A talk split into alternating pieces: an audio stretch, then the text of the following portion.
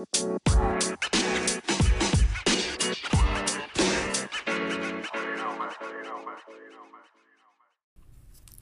the top of the show, you heard one of my all-time, all-time favorite rap groups.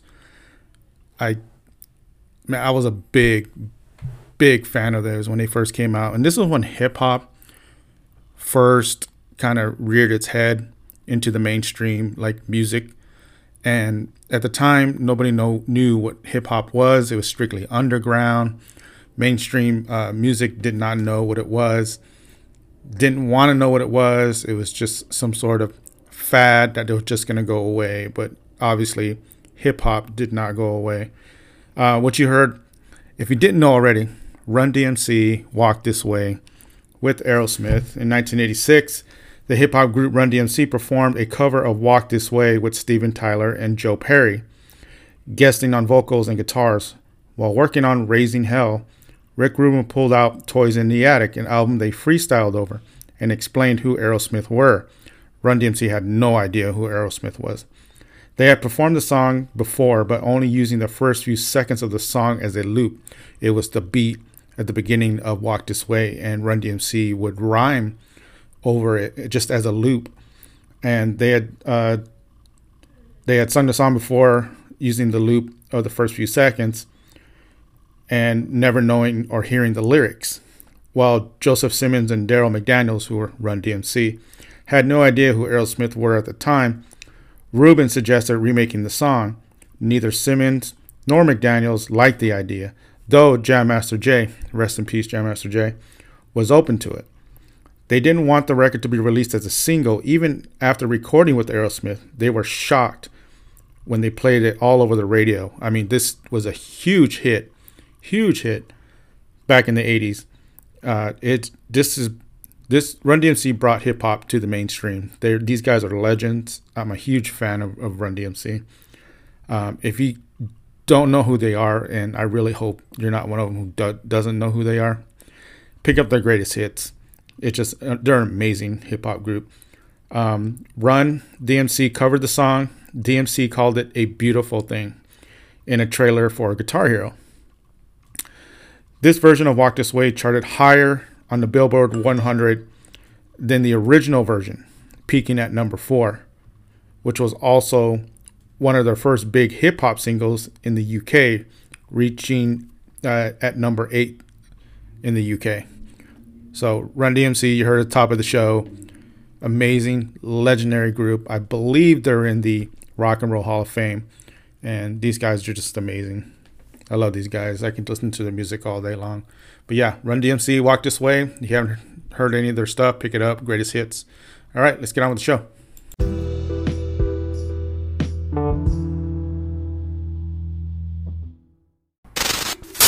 Hear that? Preview. Yep. Preview.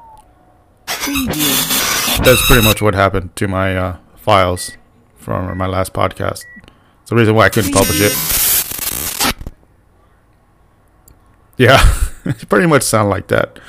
Um, first, before we go on uh, and do anything, I want to apologize again.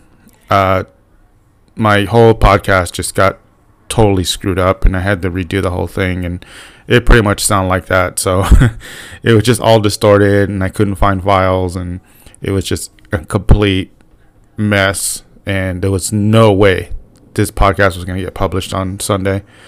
But uh, that that was pretty much it. if you would have seen how frustrated I was trying to recover all these files, uh, I, I'm glad this is a podcast and not like a YouTube video because you just would have just saw me like my just face just beet red and just frustrated as all as I can be frustrated. It was just it got to the point where it was just I give up. I just give up. It was just too much and I just needed to step away from the microphone, step away from the laptop and go take a breather and you know, it was just way way too much. But uh on with the show though.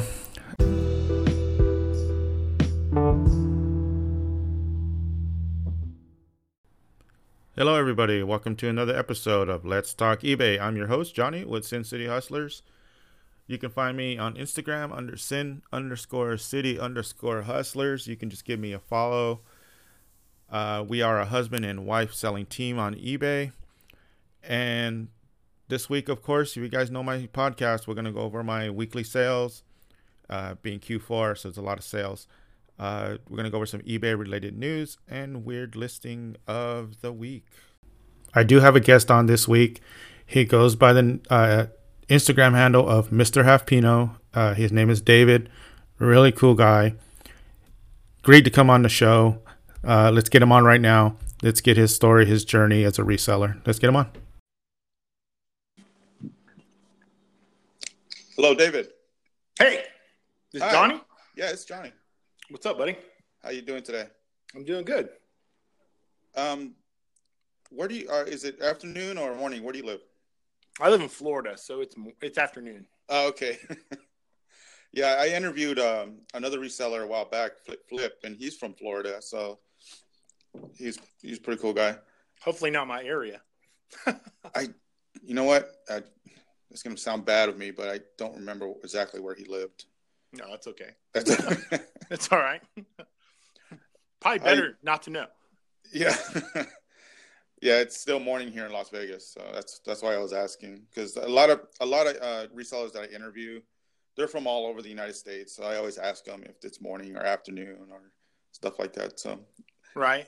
like it's always like most of my interviews I do in the morning over here Pacific Standard Time. Hmm So so I'm like, is it afternoon or is it morning over there? Yeah. Right. so uh, how you doing today? I'm doing good. Good. Yeah, good. well, I Go was just out in Vegas uh, not that long ago, at the beginning of the month. I was out there. oh, okay.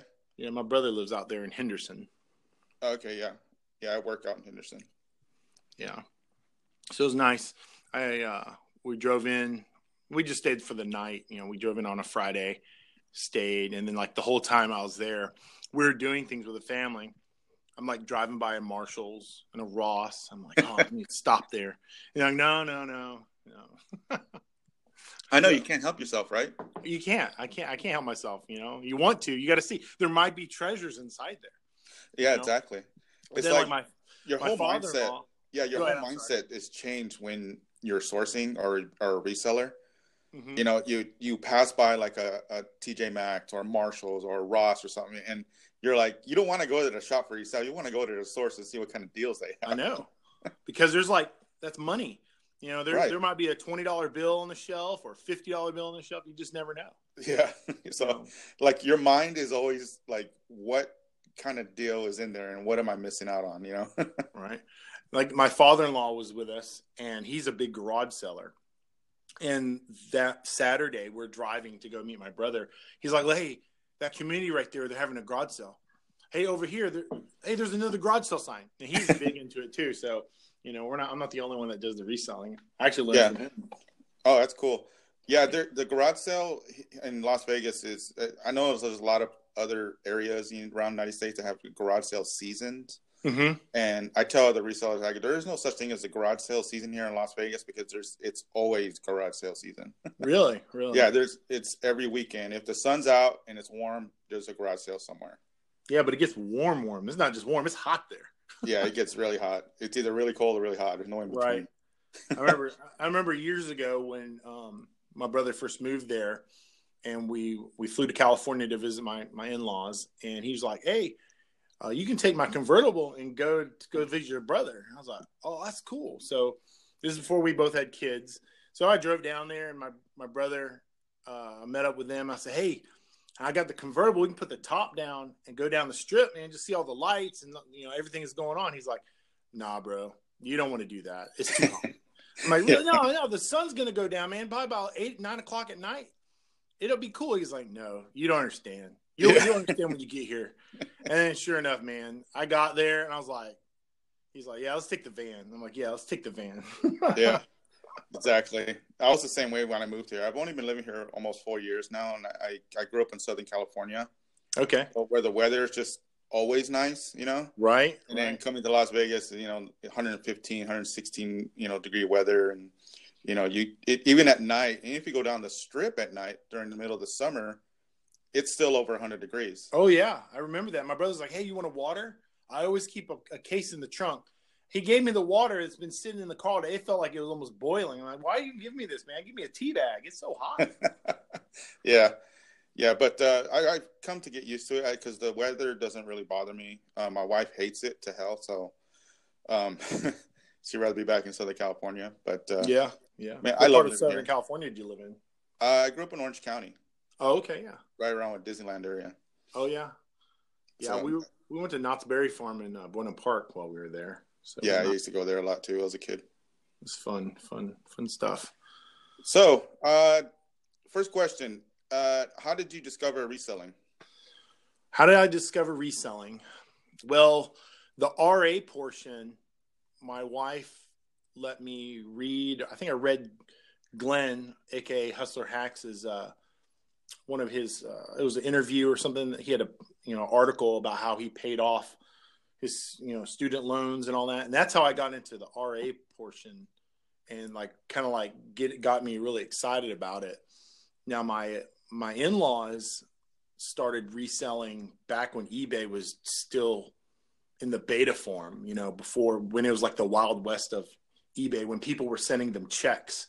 So that that's what got me interested because we'd go visit them and he'd say, Hey, we're gonna go garage sale on Saturday. And I just I okay, what are we gonna go find? My mom was a garage seller, but my mom would always bring back just stuff that she would sell in another garage sale the next year.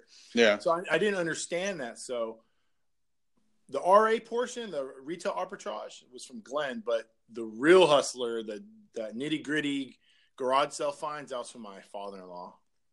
Well, that's awesome, man. That's that's pretty cool. So it's like you sort of knew what reselling was as a as a kid, but you know now you just kind of stepped it up a little with RA, right? Right. Like um, a funny story. I remember we went garage selling. This is you know, newly married. I went with him, and I didn't understand what I was getting into. He had a Ford Ranger, and he goes, he was explaining to me in Southern California all the competition about garage selling. I understand it. He goes, he goes, you understand? There's people that look for certain things. There's people look for electronics. There's people that look for jewelry. People look for uh, furniture. He goes, not only the local people, but you have people come, come from Mexico and they get. I'm like, I don't understand it. So it wasn't until we went down this cul-de-sac and I saw this uh, this truck. It was like a little Toyota truck with this huge ladder rack, and the furniture that they were stacking on top. I was like, how's this going to go under an overpass on the freeway? it was so much furniture, and you can see the people that they're buying it from were just looking at them like, "Wow, this is amazing!" It's like Legos. Up, I mean, they're so high. Yeah, But um, one of the things that we did was we we pulled up to a garage sale, and there was a uh, a battery powered lawnmower, and he, my father-in-law knew that it was expensive because his brother-in-law had bought his father-in-law one to cut the grass, and he looked at me. He goes, "That mower is like a four hundred dollar lawnmower, and they're selling it." I'm like, "Well, let's go, let's go." so, so we walk up there, and he goes, uh, "How much do you want for the lawnmower?" And she goes, "Oh, it's already spoken for. Somebody uh, gave me some money to uh, hold it while they go get the rest." And he was kind of disappointed. He's like, "Okay." So then we get back in the truck, and then me, my inner hustler, you know, this is before the whole half a Pinot UK eBay. yeah, I looked at him. I said, "I bet you if you offer her more money than the guy's willing to give her, she'll she'll uh, she'll take it. She'll take the heat." He's, like, "Oh, I can't do that. I don't. I can't do that. That's not me." I said, "Watch this." So I rolled my window down. I said, "Ma'am," I said, uh, "How much do you want for that?" She's like, 50 bucks." I'm like, "If I give you seventy dollars for that mower right now, will you uh, give those people their money back when they come back to get it?" She's like, "Yeah." So man, we we ran over there. We bungee cord this mower to the back of his tailgate, and he had already had all kinds of stuff in his truck. and we went around the corner and uh, and had to reconfigure his truck to get it all in so we could drive home. He's like, "Let's hurry up and do this because I don't want those people to see this mower." So that was my first like real like hustling. Like, yeah, I gotta uh, get this from people so I can resell it. So yeah. That was uh, definitely a hustle. I would say that. yeah, he sold it for good bit of money. And uh, the funny thing is, like a few months later, I was driving, I saw a churchyard sale, and I saw the same mower. This is in Florida, you know. So I came, went home. I'm in Florida. I see the same mower at a churchyard sale, and I pull up, and I said, I was just kind of like kicking it around, you know, looking at it, and people, the people that running the yard sale came up to me and they said, "Oh, are you interested in anything?" I'm like, "Well, this mower." That's a neat looking mower, you know. And they're like, yeah, we've never seen a, a battery powered motor. I said, yeah, I sh- it's really neat. How much did you want for it? And they're like, oh, I don't know. I don't know. You know, this is for our uh, church yard sale. I'm like, well, would you take 50 bucks for it? You know, and this is before I really knew how to like get low, low prices. Well, that sounds about fair. So sure enough, I went down and, and got 50 bucks and came back. I cleaned it up because my father-in-law told me, hey, if you look through the dirt, you got to see. I cleaned it up and I sold it on eBay to a lady in Minnesota. And this is probably back like 2004 maybe for 375 bucks. Wow. So that, that was an awesome flip. You know, that, that's kind of got me, you know, the inner hustler started working. Yeah. That, that was amazing flip. Yeah. Yeah. So, yeah. So when did you decide that hey, this is this is pretty lucrative? Um, maybe I should start a like an eBay business. Did did that well, my, like start something in you? Yeah, it it did. Like my wife, when especially when I read Glenn's article, and I started yeah. thinking, man, this this guy he sold a, a, a lot of shoes. You know, a lot. he paid off a lot of debt, and I started thinking, I, I've always liked shoes. You know, growing up playing basketball, and I always liked Nikes and Jordans and and I remember going to Ross. My wife would drag me to Ross, and and I would look. And, oh yeah, that's great. And I do remember finding a pair of Jordans back before we started doing this, and so I started thinking, man, this this is this can be lucrative. So I went and I, I went to Ross and I bought. I took my credit card. I, I hardly ever use my credit card. I was like, you know, what? I'm gonna buy three pairs of shoes, and I'm gonna I'm gonna see what I can do. And my wife is she's always had an eBay account. I think our eBay store, her our account is from 2003. So that was we had the like the backbone of the, of the clout of eBay, so to speak. You know, we had a foundation because she yeah. would sell things um, occasionally. So I remember I I got some uh, shoes and I and then I got cold feet. I just decided, oh man, I can't do this. I just spent like $170 on three pairs of shoes that aren't even my size. so, so I told my wife, I said, I can't, I can't do it. You need to take, I'll say, so I, I, I kind of guessed on which shoe would make some money. And I actually had some Kobe, Kobe 10 elites in the Laker colorway. They're like purple. And I took them back for some reason. I don't know why I took those back. Now that I look back, I think, man, I could have sold those for at least double the money. Yeah. But I kept a pair of they were um, Nike Air Pythons, and I thought they were cool looking. And I thought, man, I ended up selling them on Facebook Marketplace of all things, and I only made fifteen bucks. The guy, like, I met the guy in town, and I went with a friend. I'm like, I'm already going on the other side of town, and I met the guy, and then the guy's like, I met him at a barbershop, and then he's he's he G'd me down like another ten bucks. So I only ended up making like fifteen bucks on this sale and it bought me and my friend lunch. So, but I, I, looked at them and I remember thinking, I'm a sneaker reseller now. I just sold my first pair of shoes. And ever since then, man, I knew I can make money selling shoes and, and athletic equipment. So that's, that's that really, that like where the bug bit me. When yeah. I, when I sold my first pair. Yeah. Yeah. Usually that's when it really hits is when, you know, you, when I started and I was listing stuff and I'm like, oh man, you know, I wonder when I'm going to get my first sale and everything. And most of my inventory was closed, and I had I had one hard good, which was a PlayStation Three um, AV uh, like uh, hookups for the TV, right. brand new in the box, and that was the first thing I sold. It wasn't the clothes, all the clothes I listed. It was just that one hard good about for the PlayStation Three, and it was new in the box, and I think I sold it for like fifteen bucks or whatever. Man, I mean, it was only a fifteen. I only made like a ten dollar profit on it. Right. It sparked something. I'm like, wow, someone bought it off me. I need to keep doing this. Right. it's like you need to keep finding more stuff so they can buy it. yeah, these people are buying stuff from me, and they think I'm like a business or something. I'm a legit business. I, you know, I'm just doing it in my house. so you would say Glenn, the hustler hack, say he would probably influenced you just to keep doing. Oh yeah, definitely. I remember um, when I started. Getting, this is before I even got on Instagram and and did a reseller page. I, you know, I really strayed away from social media, and I remember emailing him. I watched some of his YouTube videos, and I emailing him pictures of my hauls. And this is in the very beginning. I remember I watched his video. this is back.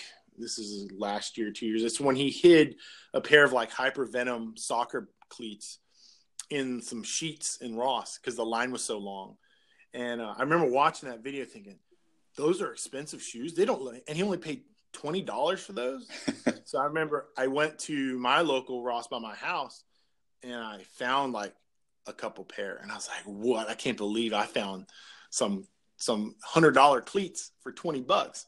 And then I went to another Ross, and my heart dropped because it was in the morning, and I found like five pairs of like these same uh, hypervenom. Uh, they're women's soccer cleats. There are five pairs, and I thought, oh man, this is like. I started doing the math in my head. I'm like, this is like six hundred dollars worth of profit here. You know, I, I was thinking, I was dreaming big. Yeah. so I'm in line, and there was a, a worker there, and it was funny because she didn't have her name tag on, and she was actually she was shopping, and uh, she goes wow, you know, I'll just talk chit chatting with her, and she goes, yeah, you know, can you believe people come in here and I think she goes, I think they buy our stuff and they sell it at a store or a, like they have a boutique somewhere. And I'm sitting there with a cart full, like I got like six pairs of cleats and, and another pair of shoes or something. And I'm like, really, who would do such a thing like that? You know? yeah. And then even the guy at the cash register is like, wow, you got a lot of soccer cleats there. And, you know, and then I'm starting, oh man, are they going to ask me questions? What am I doing with yeah. these? I was like, yeah, my daughter's friends play soccer. You know, you know I, I, didn't know what to say. Yeah, I think uh, I was listening to Pure Hustle uh, podcast, and they were, uh, Orlando gets approached all the time because he does ROA like Target and you know Walmart and stuff, and he gets approached by employees and customers and like, wow, that's a lot of stuff. You must have a big family, you know. So right, right. It, uh, he said it depends on who it is and who's asking. If right, you know, I'll I'll straight up tell them I'm a reseller, and, and you know, a lot of people will like scratch their heads and say, "What's a reseller?" And or right, a lot of times right. I'll just say, "Yeah, I do have a big family. You know, it's it's Christmas gifts. You know, something like that." Yeah.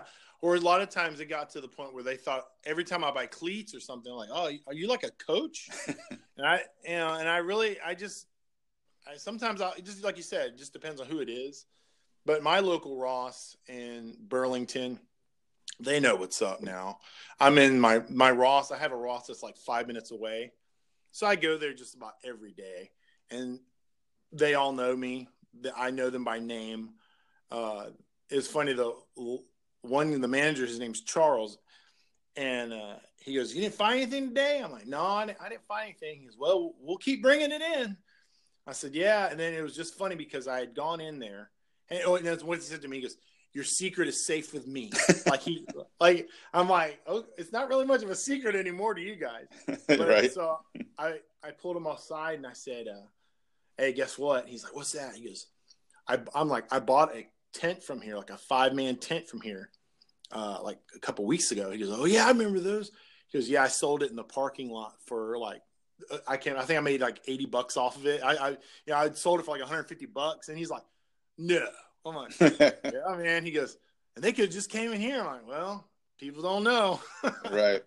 It was a it, local sale, so yeah.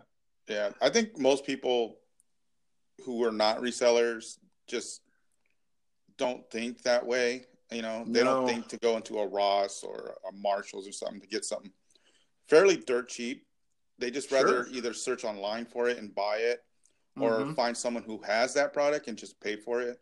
You know, they really don't want to do the the research or, or really look around and go store to store to find sure. a deal. And and I I think a lot of people think like the discount stores you're buying because like back in the day. Burlington used to be the the store of like, and you still find like things that are irregular, You know, I remember when I was a kid, my mom would take me in there and I'd see irregular tags and one shirt sleeve would be way longer than the other, you know, things. so people, I think, still have that, the idea that things in Ross and Marshalls and TJ Maxx and Burlington, they're either returned items from stores, which they might could be, or or they're irregular and there's something wrong with them. Yeah. I remember uh, some kids. You know, I was in the shoe section, and some kids. You know, there's some like some older pair of LeBrons, and the one boy goes, "Hey, these are your LeBrons," and he's like, "Yeah, yeah, I got these LeBrons." And this is like right when school was starting. And then for some reason, the kid started laughing. He's like, "Your mom got your LeBrons at Ross." and and then he goes, "No, she didn't." And they start arguing about where his mom got the LeBron. She got him at Foot Locker. I got the receipt. And I'm thinking, what does it matter? Right. You got some LeBron. They're still LeBron. If your mom, yeah, your mom bought him at Ross. You got a good deal on them. Right. So yeah. Yeah. I wish you would have bought the LeBrons from me. Right. But hey. um, do you have a, a, eBay store or? Yes, it's a half half a Pinot Uke. Okay. So, yeah, I have that. It's on my Instagram. I think there's a link or something like that on so there. So is but... most of your inventory just shoes, or do you sell like you know jerseys and stuff like that? Yeah, we started with shoes, and then we've branched out. Like my wife, she uh, she runs like the Poshmark. Um, we saw when we saw on Poshmark, she so there's a lot of like her um, consignment shop finds and thrift store finds. She'll put on Poshmark, but she we also cross post. So we have a lot of uh, it's a mix now. So we have a lot of shoes. We have um, athletic gear, um, jerseys, and then you'll come across like a lady's dress. Okay. You know, some high end cl- heels. So it's a mix now. Um, some hard goods you know, I, you got to diversify. Um, that was my next question. Do, do you feel that you know resellers should branch out to other platforms? Uh, I know there's a lot of resellers that maybe just mainly stick to eBay or just do Amazon FBA. You know, do, do you think it's how should I word it? I don't say I want to say it's necessary uh, to branch out to other platforms to get those sales. Uh, I, I would say in the beginning, I don't think it'd be necessary. I think you should. I know a lot of people do say don't put all your eggs in one basket, but I think if you're first just starting out, you should just focus on one one platform, whether it be eBay or local sales or you know a lot of times it's Facebook Marketplace, Offer Up, Let Go, Poshmark. It just depends. I think you should start off small. You know, don't don't branch out and like end up like burning out because like I remember one time, like in the beginning, when we started branching off to Poshmark or um, some of the other shoe reseller sites that I forgot to delete, you know, delete it from the other site, and then almost then it would it'd go like two weeks, and then I happen to look through, start going, I'm like, oh, we sold those shoes. Man, it's a good thing that they didn't sell on this platform because then we wouldn't have them. So yeah, I, I think you start small and then grow as you grow and as your business grows, you know, slowly start, you know, maybe putting a few items here and there. Like we're still not, you know, I'm not full time. I might look full time on social media, uh, but and maybe people think that our store we have a pretty. I would say it's a large store. I mean, just for me, I mean, I don't have thousands of items, but I still work a full time job. My wife still works. You know, she has a business that she runs, and then we both do the reselling on the side. So we're growing and we're like I think we're just now starting to cross post to Mercari. So oh, okay. as we're as our store is growing, as we're starting to we have the time, you know, I think a big key when it comes to this thing of reselling and, and life in general is balance. You know, we need to balance our, you know, there's times where like I feel like I got to take a step back and, you know, take a vacation or take a week off of focusing just so I can hit the reset button because, you know, I don't want to I don't want to neglect my family because I, I'm hustling to go find a pair of Kobe's. Yeah. You know, I'm afraid that another reseller is going to go get. Right. So. No, I totally understand. Now, I'm I'm probably in the same boat as you are. I work a full time job. I do eBay part time. I just started cross posting onto uh, Poshmark. So you know, it, a lot of my week is just like you, probably too, David. Uh, you know, my week is filled. You know, right? And you got to try to schedule time for your family. You know, Sure. you know, because if not, you it kind of gets lost in the mix, I think, and you know, Right. it kind of, you know, it's going to hurt a little bit. And so, you know, what I do is just try to schedule everything and try to stick to that schedule. And I, I understand you're not maybe going to stick to it like to the T. You know, You know, Right. you're going to skip some days. You know, there's going to be days Boy, where you- life, life gets in the way. yeah, exactly. And Yeah. you know, there's gonna be days where you're supposed to source, but you know, something happens. You know. I know that like my kids every once in a while they joke, is dad gonna go to Ross? You know, like you know, they they laugh and we'll go out to eat or we'll go we'll have to run to Walmart or something and we'll we'll swing by, you know, because and or but then I get my kids involved, like my son, he loves it. You know, he's he's a little you know, he's ten, but when like last year when he was a little bit shorter, he could see like underneath the shelves and stuff. And I remember him now he he's he gets excited sometimes like he brought uh, he'll bring some shoes to me as I'm looking up another pair. Uh, are these good shoes? I'm like, well, put them in the buggy and we'll look them up. And then know, sometimes they are good. Yeah. Sometimes they do sell. And then and then something will sell, and he'll see me packing it up and he'll go, "Hey, I found that, didn't I?" I'm like, "Yeah, you did." He goes, "Do I get a cut?" like he wants some commission. He's already like, hustling. Oh yeah, I'm, I'm I'm training him. Like we found some like goalie gloves that that were real high end, and they paid like five bucks for them. And he's like, "Oh, when these sell, I gotta get at least twenty dollars." You know, he's and how old's your son? he's ten. Oh, okay. He's ten. I say, yeah, he's he's excited. My daughter, you know, they they love it. You know, they'll go in, they find they try to find things for themselves. You know, it's a discount store, so. Uh, if they find something they like and uh, they're doing what they're supposed to be doing, you know, they're doing good in school and doing their chores and stuff, I'll I'll get it for them. Yeah. You know, that's what this money's for. You know, I'm not, I don't, I'm not getting rich off of eBay by any means. That's why I have a full time job. I would love to get to that point, but it's extra money. You know, I got a PayPal debit card that, you know, pays for a lot of stuff that I don't have to go and put the extra hours in at my full time job that like I used to Yeah. because, and I laugh, people at work, they know what I do. And I'll laugh at them uh, and I'll look, I'm like, oh, something just sold. I made it. Oh, look, I, you know, and they don't know, but I, my gross profit, I'm like, oh, I, I just made $130 right there. What you did? What? Yeah, I sold a pair of Kobe's. You know, you know, Yeah. they don't know. Yeah. I I have coworkers too. I have another coworker uh, that he resells not with eBay, but he, he Mhm. resells on like Facebook Marketplace and Craigslist and stuff like that. And right. you know, he, we kind of share story, you know, swap stories. You know, oh look, I sold this jersey for like a hundred bucks, and Yeah. he sold a a, a sander, a Black and Decker sander for like you know twenty five dollars or whatever that he found for like a couple bucks at a thrift store. Yeah. You know, so It's always nice. I'm just now starting to get into electronics. I'm I'm trying to diversify in that. Uh, that's a little scary to me because like, you know, I, I go I've gone to Goodwill and bought VCRs to use at the house for, you know, old VCR tapes that we got and then you come and the heads are dirty or it's or it doesn't work and so I'm like, ah. Yeah. So I'm I'm afraid to spend the money on electronics, but I know people that do. And they- you know, I just picked up a uh, a Sony. It's like 400 mega CD holder, and if that thing works, I plugged it in at Goodwill, and if that thing works, you know, I I think the the recent solds are like up in the 200s, nice. and I paid and I paid 10 bucks for it. So I'm really hoping that pans out. Yeah. If not, That's really it's good. 10 bucks. You know. Um, you kind of touched on it uh, a minute ago. Uh, my next question is, what are you, what is your goals as far as uh, reselling? Do you want to go full time, or you just kind of want to earn some extra side money? Well, with I would love to get my wife full time in it.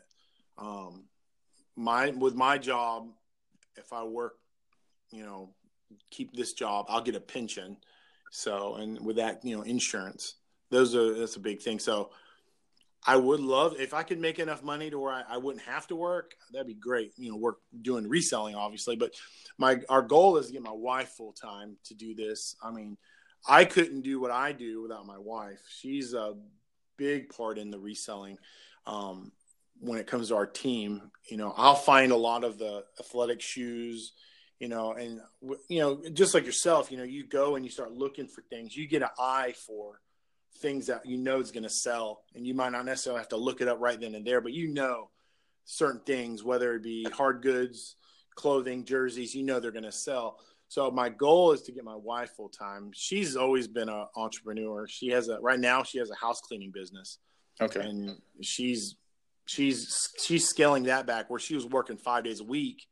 Now she still makes a good bit of money doing that, but she only does that, does that uh, twice a week now.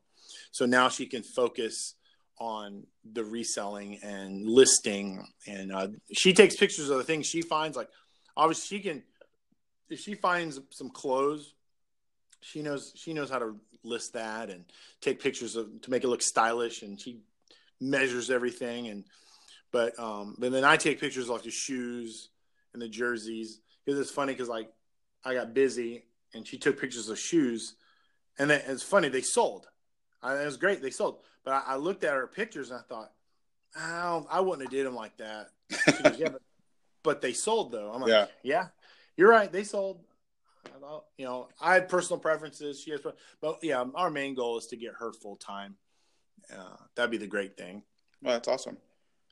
And you just want kind of because of your uh, your full time job, you just kind of want to make a little side money, or yeah. I mean, granted, I want her to get rich off of this.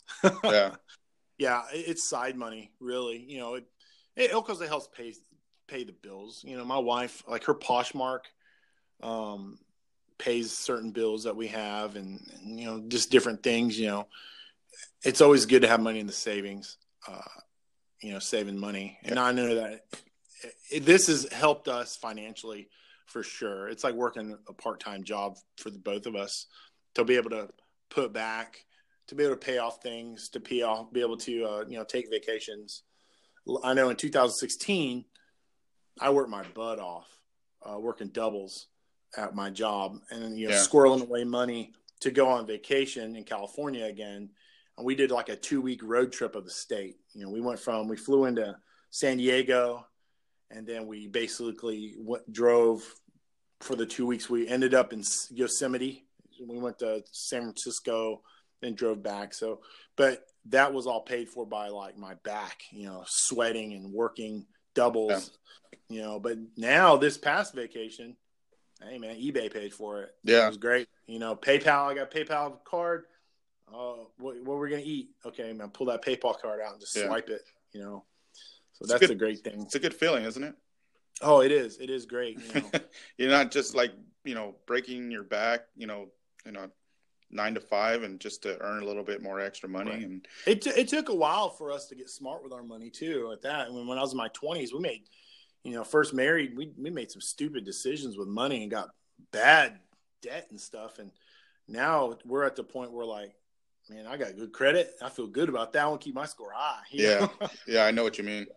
You know, and having having no debt and and being paid for it is just a great feeling to have that freedom that e-commerce businesses gives you the opportunity to do. Yeah, yeah, and there's a lot of. I mean, just like you. I mean, there's people who influence me, and you know, I to me, I can't thank these resellers enough. I mean, there's a oh, lot yeah. of, you know there's how i discovered reselling you know you know was youtube basically and right. you know and they helped me along the way and you know i, I wish i can i just go up to them and, and, shake their hand or whatever and say thank you oh yeah you know basically you know these people changed my life you know yeah definitely because now i'm not working from paycheck to paycheck you know i have some money to spend my capital's not that great but it's sure. it's getting there.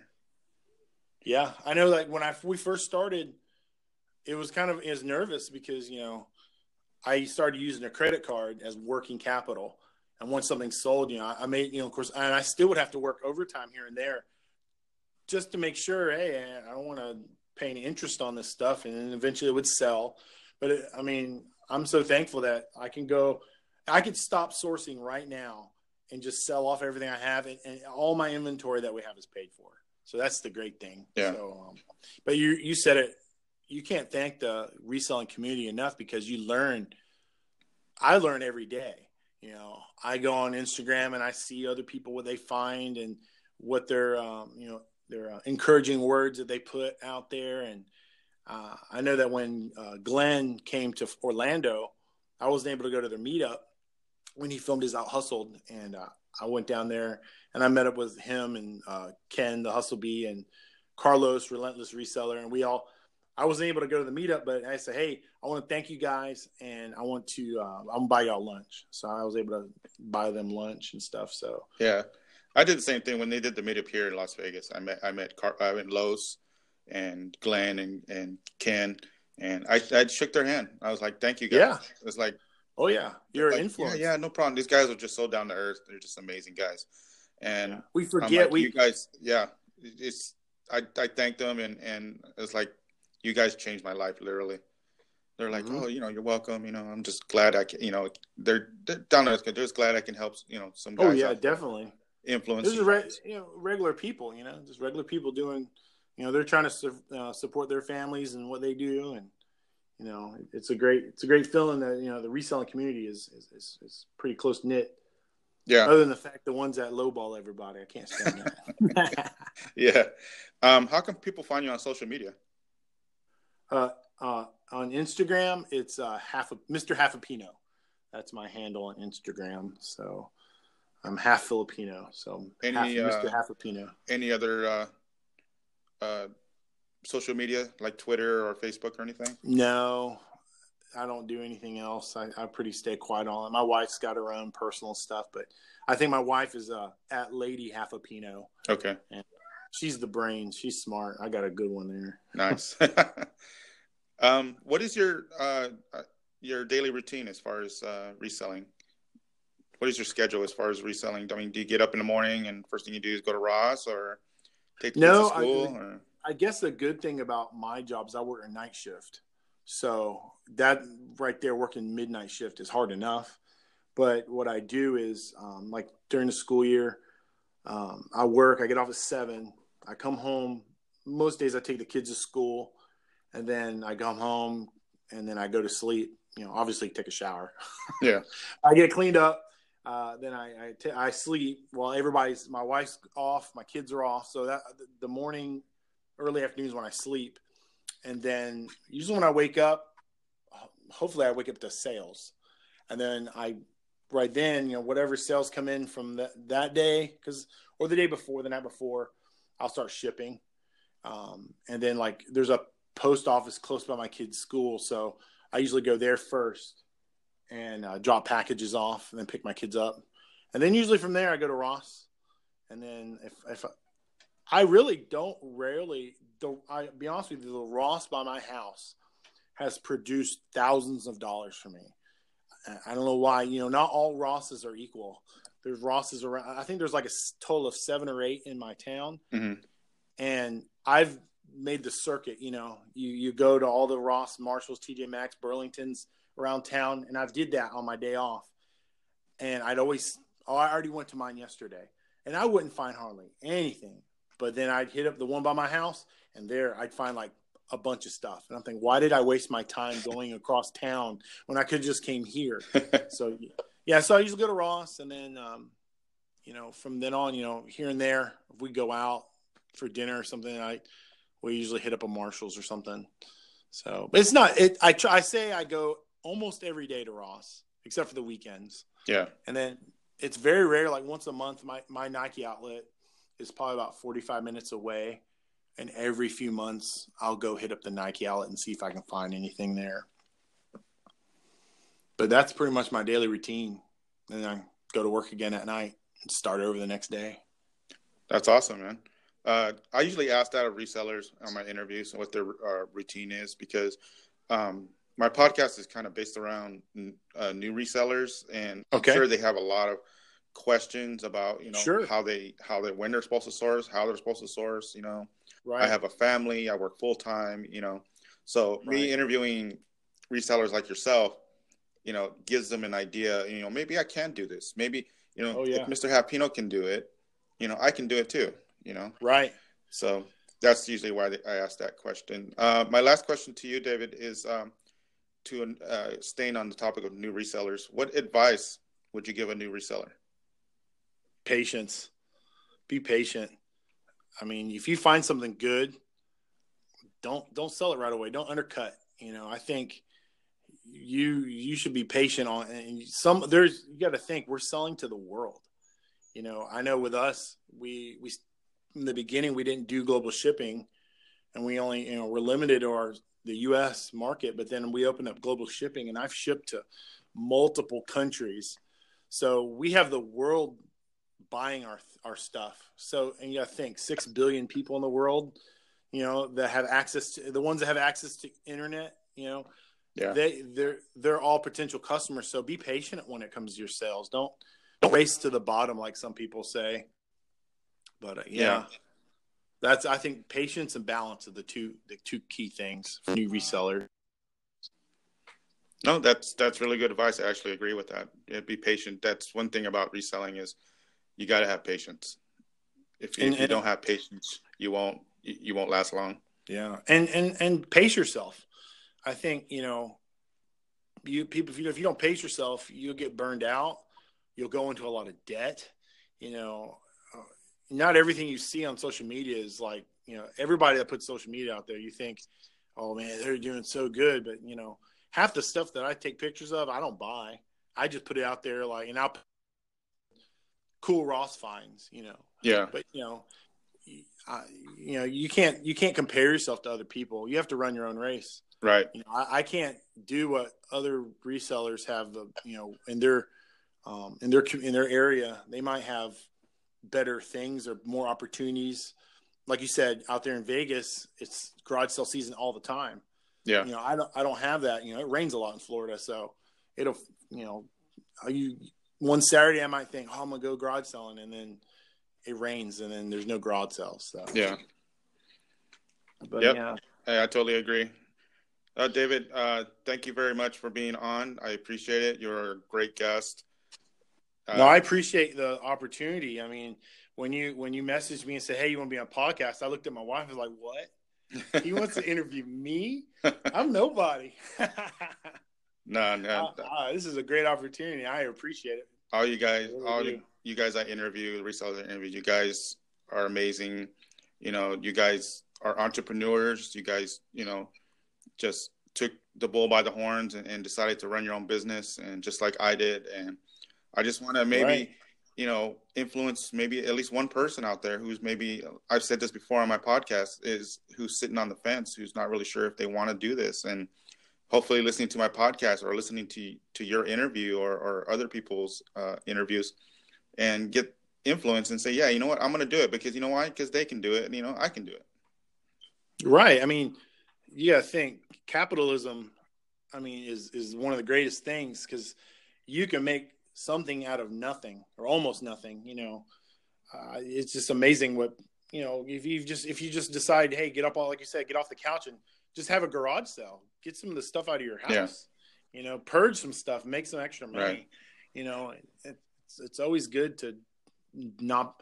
I guess reselling really is not for lazy people no it's not You know, it- it's not it's not for lazy people and and i and i also think you know if if you're a new reseller eventually you know you if you're lazy it's not going to work for you and then i always kind of tell myself when uh, when i get upset at like the people that lowball things and it's like I, I was talking to another reseller locally and he says he goes the one thing you can't you can't fight against on reselling is the five finger discount. If there's i'm like what? He's like yeah you think about it people that steal. He goes if they no they can afford to to put it on ebay for 40 bucks when we're trying to sell it for 80 and 90 dollars because they probably it could have been stolen. Like, Yeah. oh, man, i didn't think about that. But i think if people you know they end up burning out and then they're not going to resell no more. Yeah. And then i know there's a lot of resellers that try it and then find out it's not what they want to do and then they stop reselling. But you know i think you need to have a passion for it. I have a passion for it and definitely you definitely have Oh, a yeah. passion for it. And when you have that passion you make it work. Yeah. I love finding good deals. I Me hate too. paying full price. Me too. I'm the same way. I think Yeah. all the resellers have that same mindset like they yeah, I, I can't. I, I don't know the last time I've gone to the mall, and it, um, but I will go to the mall and you know we'll walk around and I'll, I'll go to all the shoe stores and just see what's out there and what the prices are and see what what other people are. I'm like, wow, man, that shoe is 150 bucks. I I seen that at Ross. Know, still, you know, Burlington. Definitely. Well, David, thank you very much for being on. I appreciate it. Uh, we're definitely going to have to get Thank you, you, on Johnny. again. get uh, caught up with your journey. Thanks, Johnny. I appreciate the opportunity, and you just keep hustling out there in the Sin City. Yeah, you too. you, there in Florida, keep hustling. All right, thank you again. All right, I don't thanks, know how David. to end this call. Have a good one. All right, talk to you later. All bye right.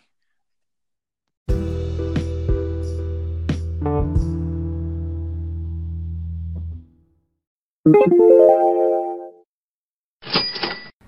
Don't you just love that sound? Every time you hear it, it makes me happy. Uh, let's go over my weekly sales. Um, weekly sales are good, of course, Q4. Um, again, uh, I'm just going to go over the highlights of some of these sales. They're like the really good flips, and then anything that I find interesting to talk about. One of these flips I'll talk about, but I'm not going to go through all of them because it's just way too many, and a lot of them are just kind of just a sale or something I just wanted to get rid of, or it wasn't very interesting. So, uh, first up is uh, LuLaRoe. I haven't not sold LuLaRoe in a while, and I know LuLaRoe was hot for a while as far as far as eBay sales. You know, anything LuLaRoe, you know, you found you put up on eBay and it sold. Um, I do have a couple more LuLaRoe tops um, left, but uh, uh, I sell I sell them sell them anymore. Um, if I find them, um, I consider getting it because now it depends on the style and if it's nice or if I think it's gonna sell. So I gotta really research Lularoe uh, now because it just doesn't sell like it used to. But uh, I finally got rid of a Lularoe top, a multicolored floral uh, top, and it's just a normal top. It had slits on the side, which it made it interesting. But I had it up for a few months, and finally, I think I had it up for twenty nine bucks, and I took a best offer of twenty because I just wanted to get rid of it. And I think I found these at the. It was either the Savers bins or the Goodwill bins, one of the bins, and uh, it sold for twenty bucks. So finally got rid of it. Um, I'm looking at my SKU and uh, everything I put in my my SKU, I put the what bin it's in, and a lot of times I can tell how long it's been sitting in my bin. And this one's been sitting for a while, so I uh, finally got rid of it, and it's off to its new home. Uh, this one was kind of interesting. I found it at Savers. It was only a few, like three bucks. Uh, green and yellow, uh, South African men's uh, yellow long sleeve polo. It's like a rugby shirt, and the shirt itself belonged to a rugby team, and I cannot, for the life of me, can't think of the team right now. I'm not into rugby. But I looked at the comps, and the comps. I first looked at the listings. There was only a few listings for these uh, rugby shirts, so I went ahead and got it. Paid a few bucks for it.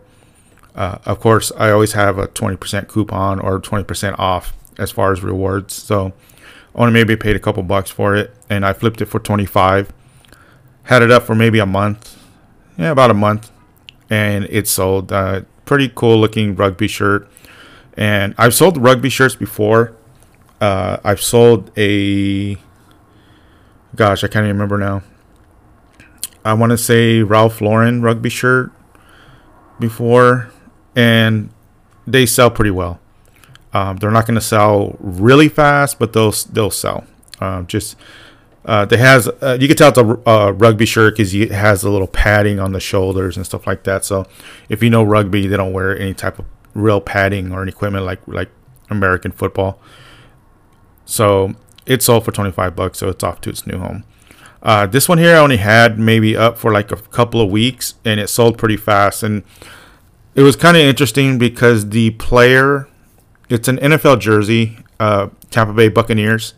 Uh, it's a Reebok replica jersey, and the player is Mike Alstott, and he played a long time for the Buccaneers, and I yeah he doesn't play anymore, and I had it up for like thirty four dollars, somewhere around there, and I ran a sale in my store, and it dropped it down to like twenty nine seventy four, and that's exactly what I got for it.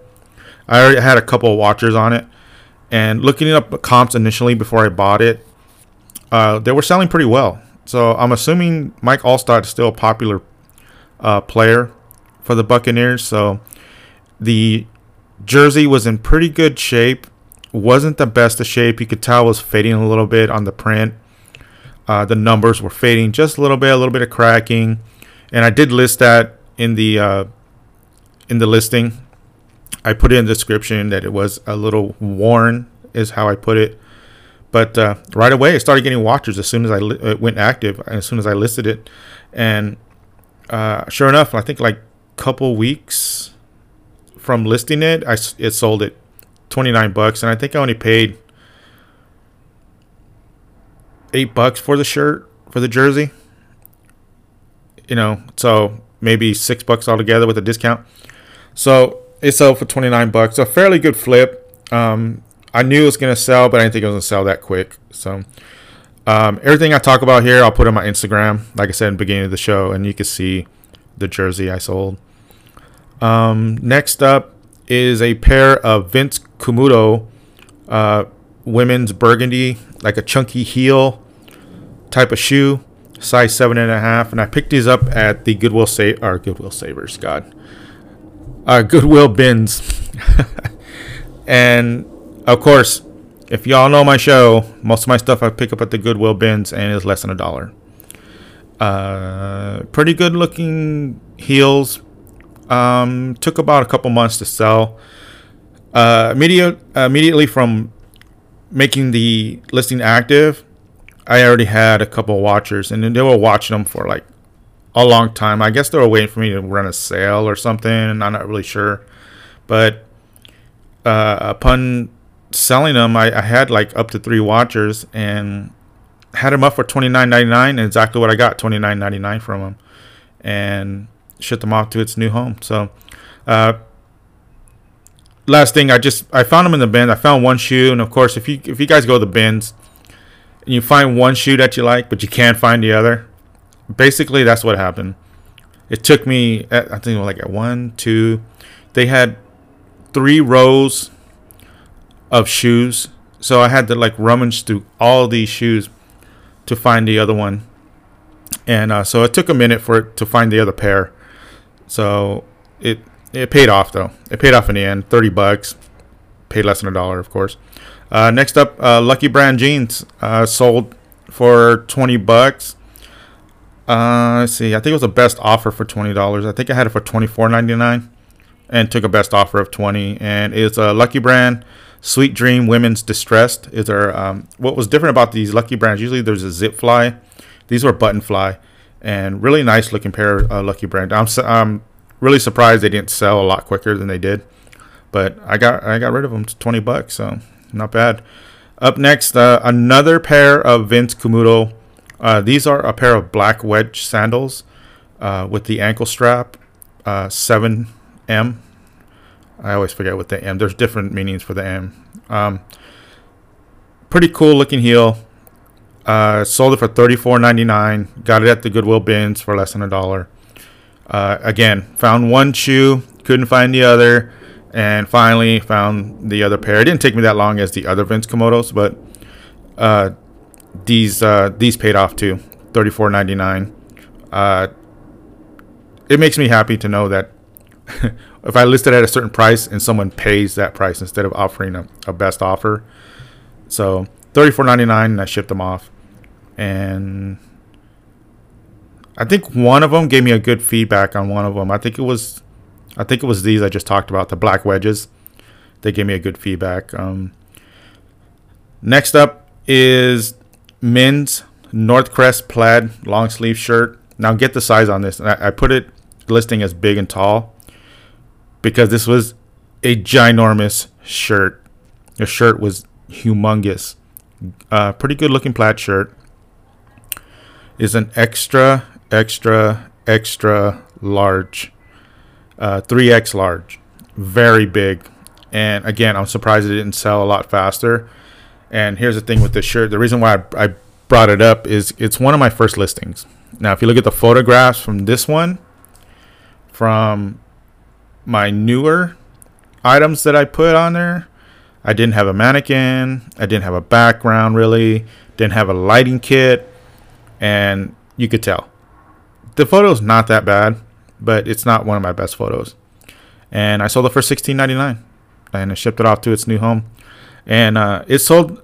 Uh, it it tells you in the listing when you sold it via uh, promoted listings, and this one sold the promoted listing. So, sixteen ninety nine. Shop uh, shipped it off its new home. It very big shirt. I had to have my wife, you know, fold it for me because it was just too big for me to fold. I was like struggling with it. And you guys know if you, especially guys, guys suck at folding clothes. So I'm glad my wife is here to help me with that. And uh, just put it in some, you know, tissue paper and stick it in a poly. And then shipped out. To, I think it's delivered already. Yeah, it's been delivered. Uh, next up is a very cool looking uh, Chelsea Violet purple uh, long sleeve lace dress, size medium. Uh, purple long sleeve and it's lace. Very nice looking dress. Found it at the Goodwill bins. Had it up for twenty four ninety nine. Took a best offer of twenty. Very cool looking dress and shipped it off to its new home. And it was only listed for like a couple months, I think it was. Looking at my SKU, my bin number says three B three, so I'm thinking it's a couple months, at least maybe three and uh, immediately had immediately had watchers as soon as I, I listed the item and took a long time for somebody to make an offer. But finally got rid of it and it's off to its new home. Uh, next up is another LuLaRoe. This one was a blue lace uh, kind of like a high-low open front cardigan. And that's how I listed the the LuLaRoe because it wasn't really. I'm trying to think. It's not really a sweater because it's a it's a almost like a cover up, but it's it's all lace and it's uh, open front, three quarter sleeve, and again, it's one of these things where I thought it was going to sell a lot quicker than I initially thought because it, it's LuLaRoe, and it sat for a while. Had a couple watchers, and finally someone bought it for twenty four ninety nine, and I believe this was the Goodwill bin fine. And I don't have a SKU on there. Maybe I forgot to put it on there. But yeah, I twenty four ninety nine, and it's off to its new home. Uh, next up is an interesting one because uh, the seller only has two feedbacks, which made me worry again. And if you guys know about the last podcast about my Guitar Hero and it, you know me thinking it is being scammed out of a Guitar Hero guitar, update on that, by the way, eBay closed that case um, because the buyer did not ship it out on time, and uh, you know I offer free returns, so I paid for the shipping label. So all they had to do is is print up the label and send the Guitar Hero guitar back, and they didn't do it. They didn't leave a bad feedback. They didn't leave a, a positive feedback or anything. So my my conclusion of that that Guitar Hero guitar is I got I was trying to get uh, get scammed out of fifty bucks, but uh, I think they thought twice about it and tried not to pull that. So it, it, the outcome was good for me because I didn't have to give back fifty bucks, and I don't cheat people. I don't lie on my listings. I'm very honest. Any flaw or anything on a, on a piece of clothing or electronics or anything, I put it in my listing. I try not to to dupe or try to fool the buyer into buying something. Um, I'm I'm just not that way. I, I don't do that to buyers because if you want this business to work, you have to be honest with everything you list. Uh, try not to say that something was working when it's not really working.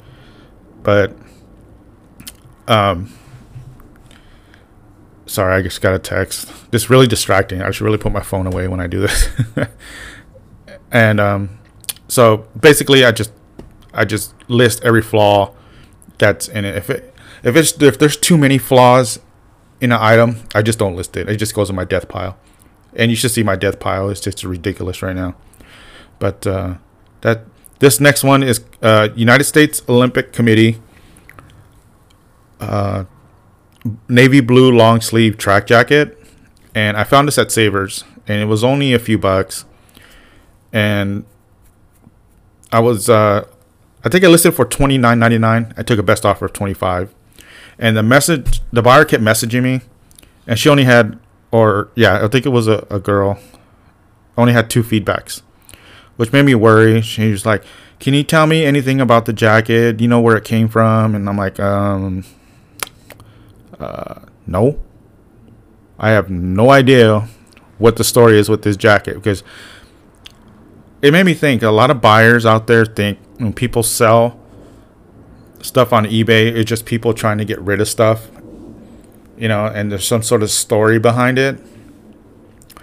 And a lot of, I would say, a majority of eBay buyers have no idea that people like us who resell for a living sell and have bulks and bulks and bins and bins of clothing that we try to sell for a profit.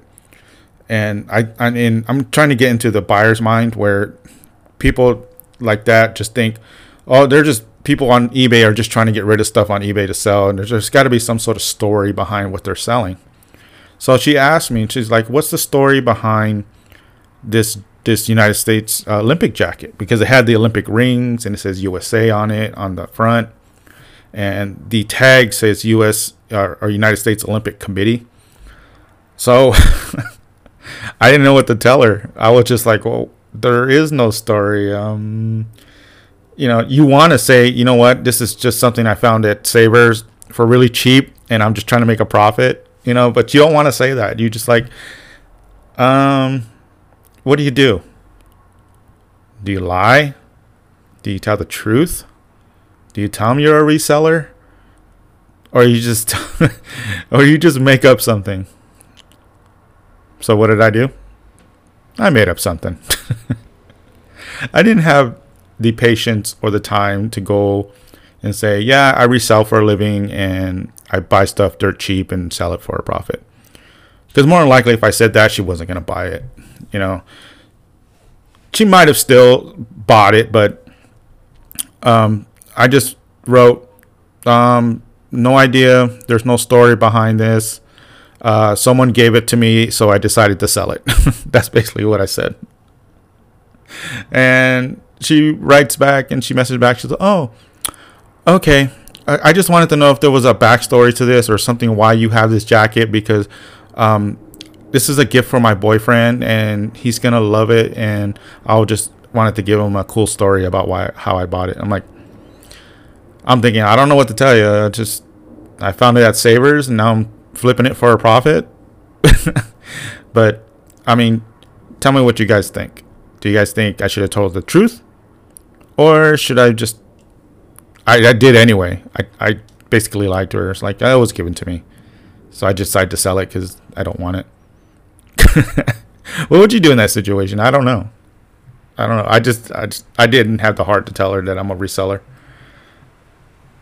because I was just the fear of, the basically the fear that she was just gonna be, you know, not buying the item. That's basically what it was. It just, oh, okay, you're a reseller. I'm not buying it. You know, you're just trying to, you know, make money off of us. You know, but you know, people have been doing it for centuries. So, tell me what you guys think. I I think I did the right thing. I mean, I don't mean to lie, but I don't have the patience or the time to, to, explain someone what I do for a living. So I just said I don't have no idea what. There is no backstory to this. I had someone gave it to me and I just sold it. so tell me what you guys think. What do you guys think of buyers in a general minds, mindset? Do you think they just a bunch of people who are just getting rid of their stuff from the garage and put it up on eBay? That's what I think. But uh, let me know. DM me on my Instagram and let me know, and I'll read it on air. Um, next up, uh, here's it's one of my Stussy shirts.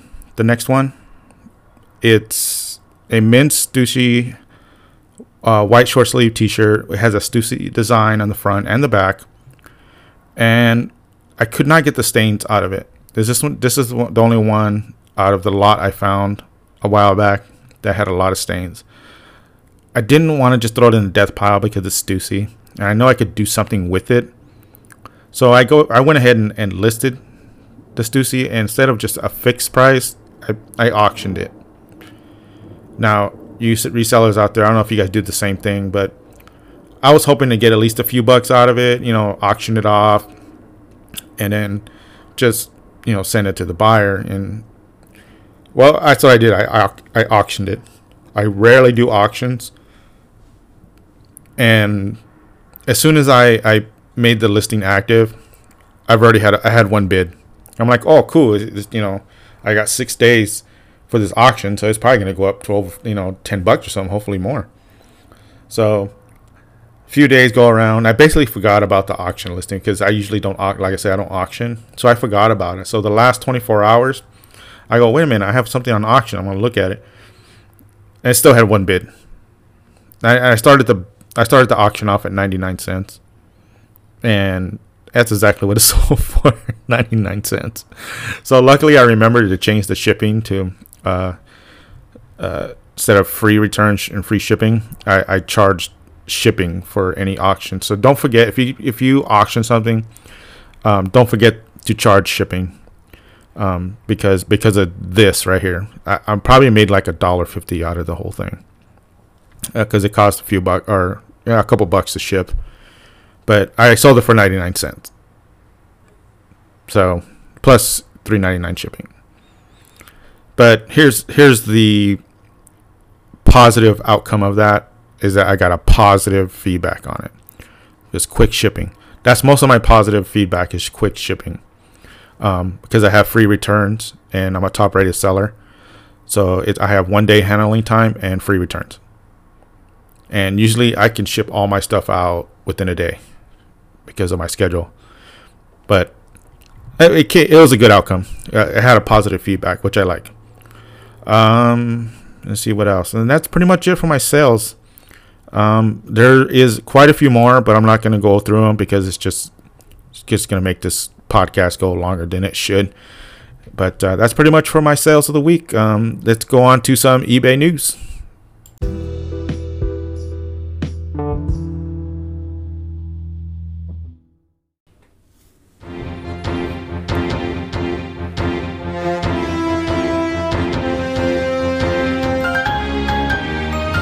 It is time for some eBay news. This news article comes from a website called IndieWire.com. And those of you who collect Funko toys probably already know this, but it came a little bit of a surprise for me. But uh, Golden Girls cereal. if you guys know what I'm talking about, you guys probably have a couple boxes already. Golden Girls cereal is fetching insanely high prices on eBay, uh, thanks to Funko uh, Funko made the cereal, and um, they're blue loops with um, come with the Funko Pops, which are which they wrote, which are part of the balanced breakfast. Um, the article comes from uh, again IndieWire. Um, the article goes on nearly three decades after its original run ended. The Golden Girls continues to show signs of life. No further look no further than eBay that the latest for the latest proof as a limited edition blue breakfast cereal made in honor of the sitcom is fetching high prices on, on eBay, up to $100 per box.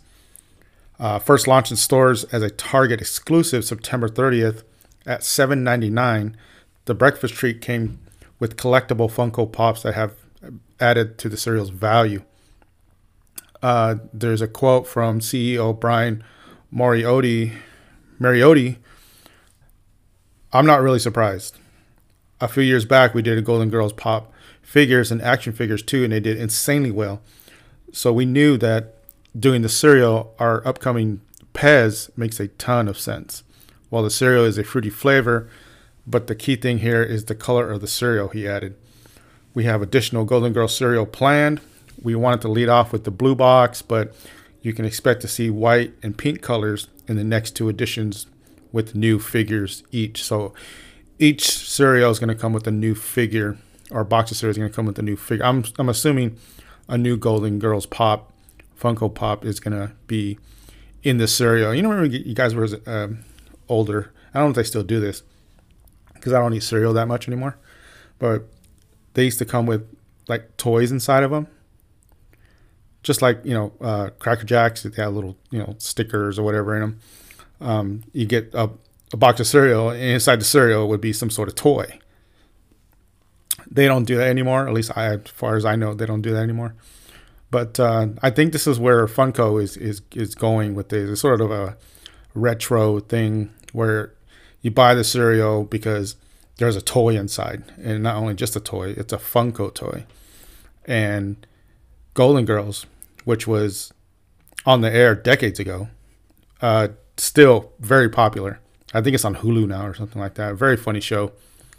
Um, but uh, they're gonna come out with new boxes, new pops, and they're very collectible right now. And I look did look it up on eBay, and it is going to be expensive if you want to buy one. If you haven't, if you didn't buy one when they first came out, they're they're going to be expensive if you're going to buy them on eBay. They're going for close to hundred dollars. I see some for 50, 60, 70. I see some for like over a hundred dollars.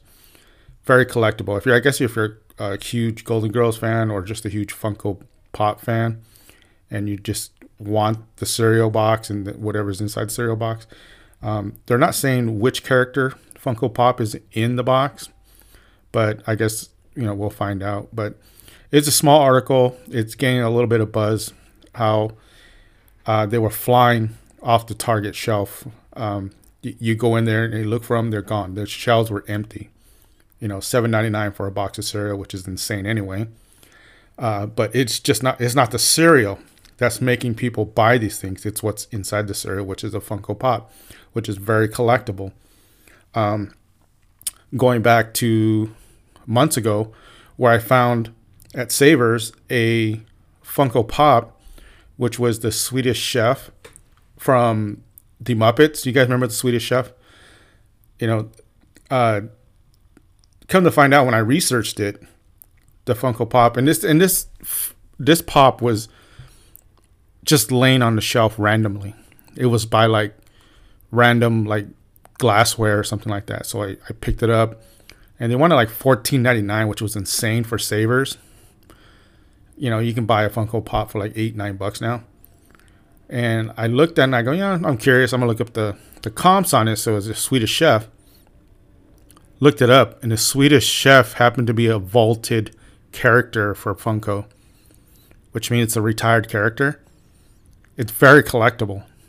They were going for well over a hundred dollars.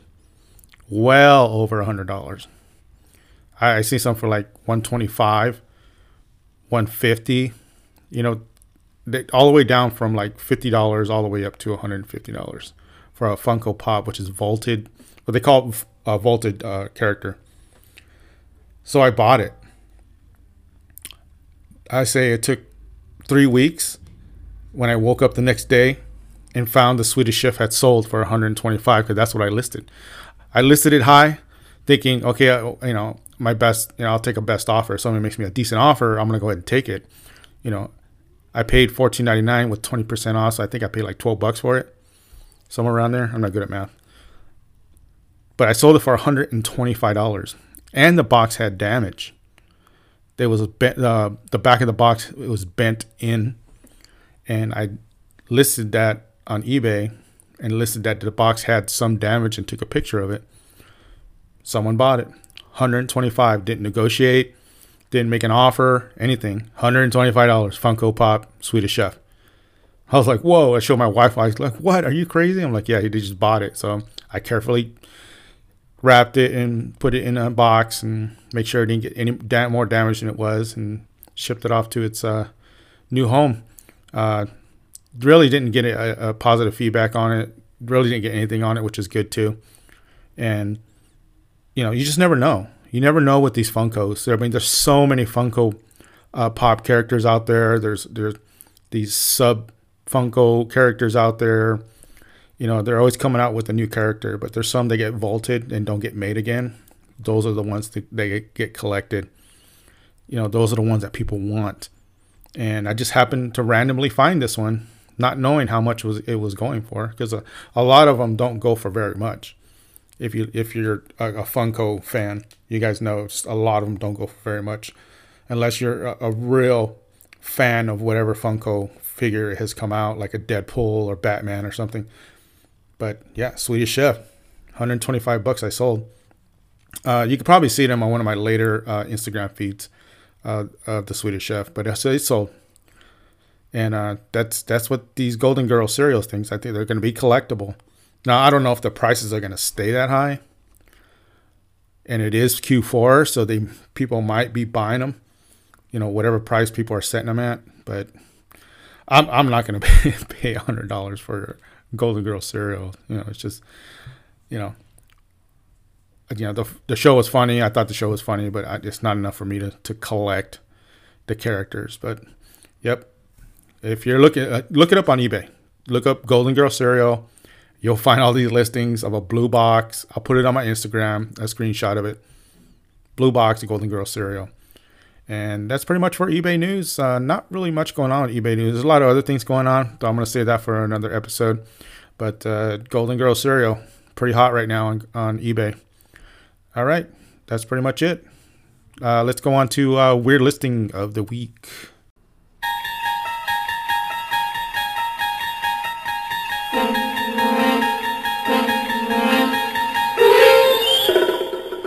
It is time for a weird listing of the week. This week is not as weird as everybody thinks. It is weird, but it's pretty well known. If you're a reseller on eBay, you know about these things, and you probably picked up a few of them, thinking you're gonna make you know a killing on these. But uh, let's talk about the Disney Black Diamond VHS tapes. Everybody knows about them. Everybody tried to get them. Even I have some, and thinking like, wow, look, look at how much these things are selling for. And I'm like, I'm gonna make a killing. But upon research and upon, as you know, as resellers out there, looking up comps, it's pretty much a hoax. And this week, uh, I'm gonna give you some some tidbits on it. I came across an article uh, on the Balance SMB. Uh, it's a hoax is the title Disney Black Diamond. eBay prices are bogus, and we all know that. But it's amazing how many tapes are out there and how many people are, are setting those prices like at 7,000, 8,000, 9,000. Um, you'll see a screenshot of the one I found. There was a lot, I think of eight or something like that, of Black Diamond VHS Disney for $25,000. Um, the rumor floating around out there about the value of Disney's Black Diamond VHS tapes. The internet has helped spread and perpetuate this rumor. But it is just that a rumor. And any completed listings on eBay comps for Disney Black Diamond VHS with sale prices in the thousands are a hoax. The rumor started back in May of 2016 when Tech Times uh, erroneously reported that sales were in the thousands for one VHS tape the problem is that the author of the article made some observations about the VHS tapes on eBay, but he didn't understand how eBay worked. Now you gotta listen to this part of the article. Um, the person who wrote about the VHS tapes being rare and, and, they're worth thousands. Uh, the rumors and the urban myths get started when journalists don't do their homework. eBay can loosely compare to the real estate market. Anyone can put a million dollar price on their home put a for sale sign on the yard, but it doesn't mean the buyer is going to be is going to pay for that price. Very rare. The way to determine a realistic selling price on eBay or what the market will bear is the same as real estate. Look at completed listings or completed sales. Look at historical data that shows what a buyer has paid in the past, known as comps, and we all know what comps is. Active listings don't show what the buyer will pay only what the seller is asking, which are two very different things. And we all know that. We're all sellers. We know we go to thrift stores or whatever, Savers, Goodwill, you know, whatever we're going. And what do we do when we find something that you think is going to sell? We look at completed listings, right? Comps. We look at comps.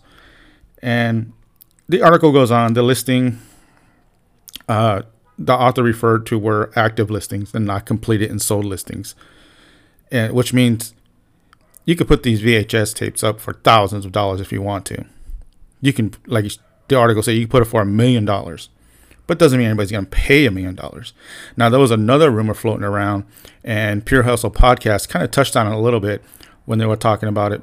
Uh, VHS tape, the rumor was saying that it's basically money laundering for organized crime. So, what they were doing is putting thousands of dollars, uh, listing these tapes for thousands of dollars, and people would pay it, people in quotations, uh, which is laundering the money. and that's one of the rumors that's floating around. Uh, the listings were in a thousand dollar uh, price tag, were uh, were not actually sold, and I researched it myself, of course, and the uh, active listings are in the thousands. But if you look at completed and sold listings, the most expensive one I seen was like a lot of like four for like thirty nine dollars. So thousand dollars compared to actual completed listings of thousands of dollars. You hear that? This is ruining my podcast news people. I have my window open and I can't believe I always forget to close the window.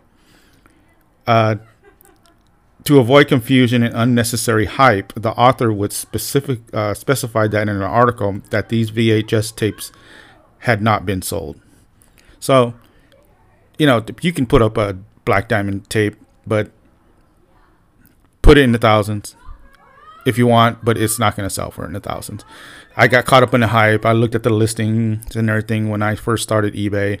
I'm like, oh, look at these, and they're worth in the thousands. You know, my mom has a whole shelf full of black diamond VHS tapes, but basically they're worth they're worth nothing. They're not worth anything unless you sell them in a huge lot or something like that, and you sell them for like a hundred bucks or whatever. But someone might buy them or make a best offer. But yeah, the the Di- Black Diamond VHS Disney tapes, it's a hoax. Don't get them. Don't list them on eBay unless you're actually trying to make a, a small little profit off of it.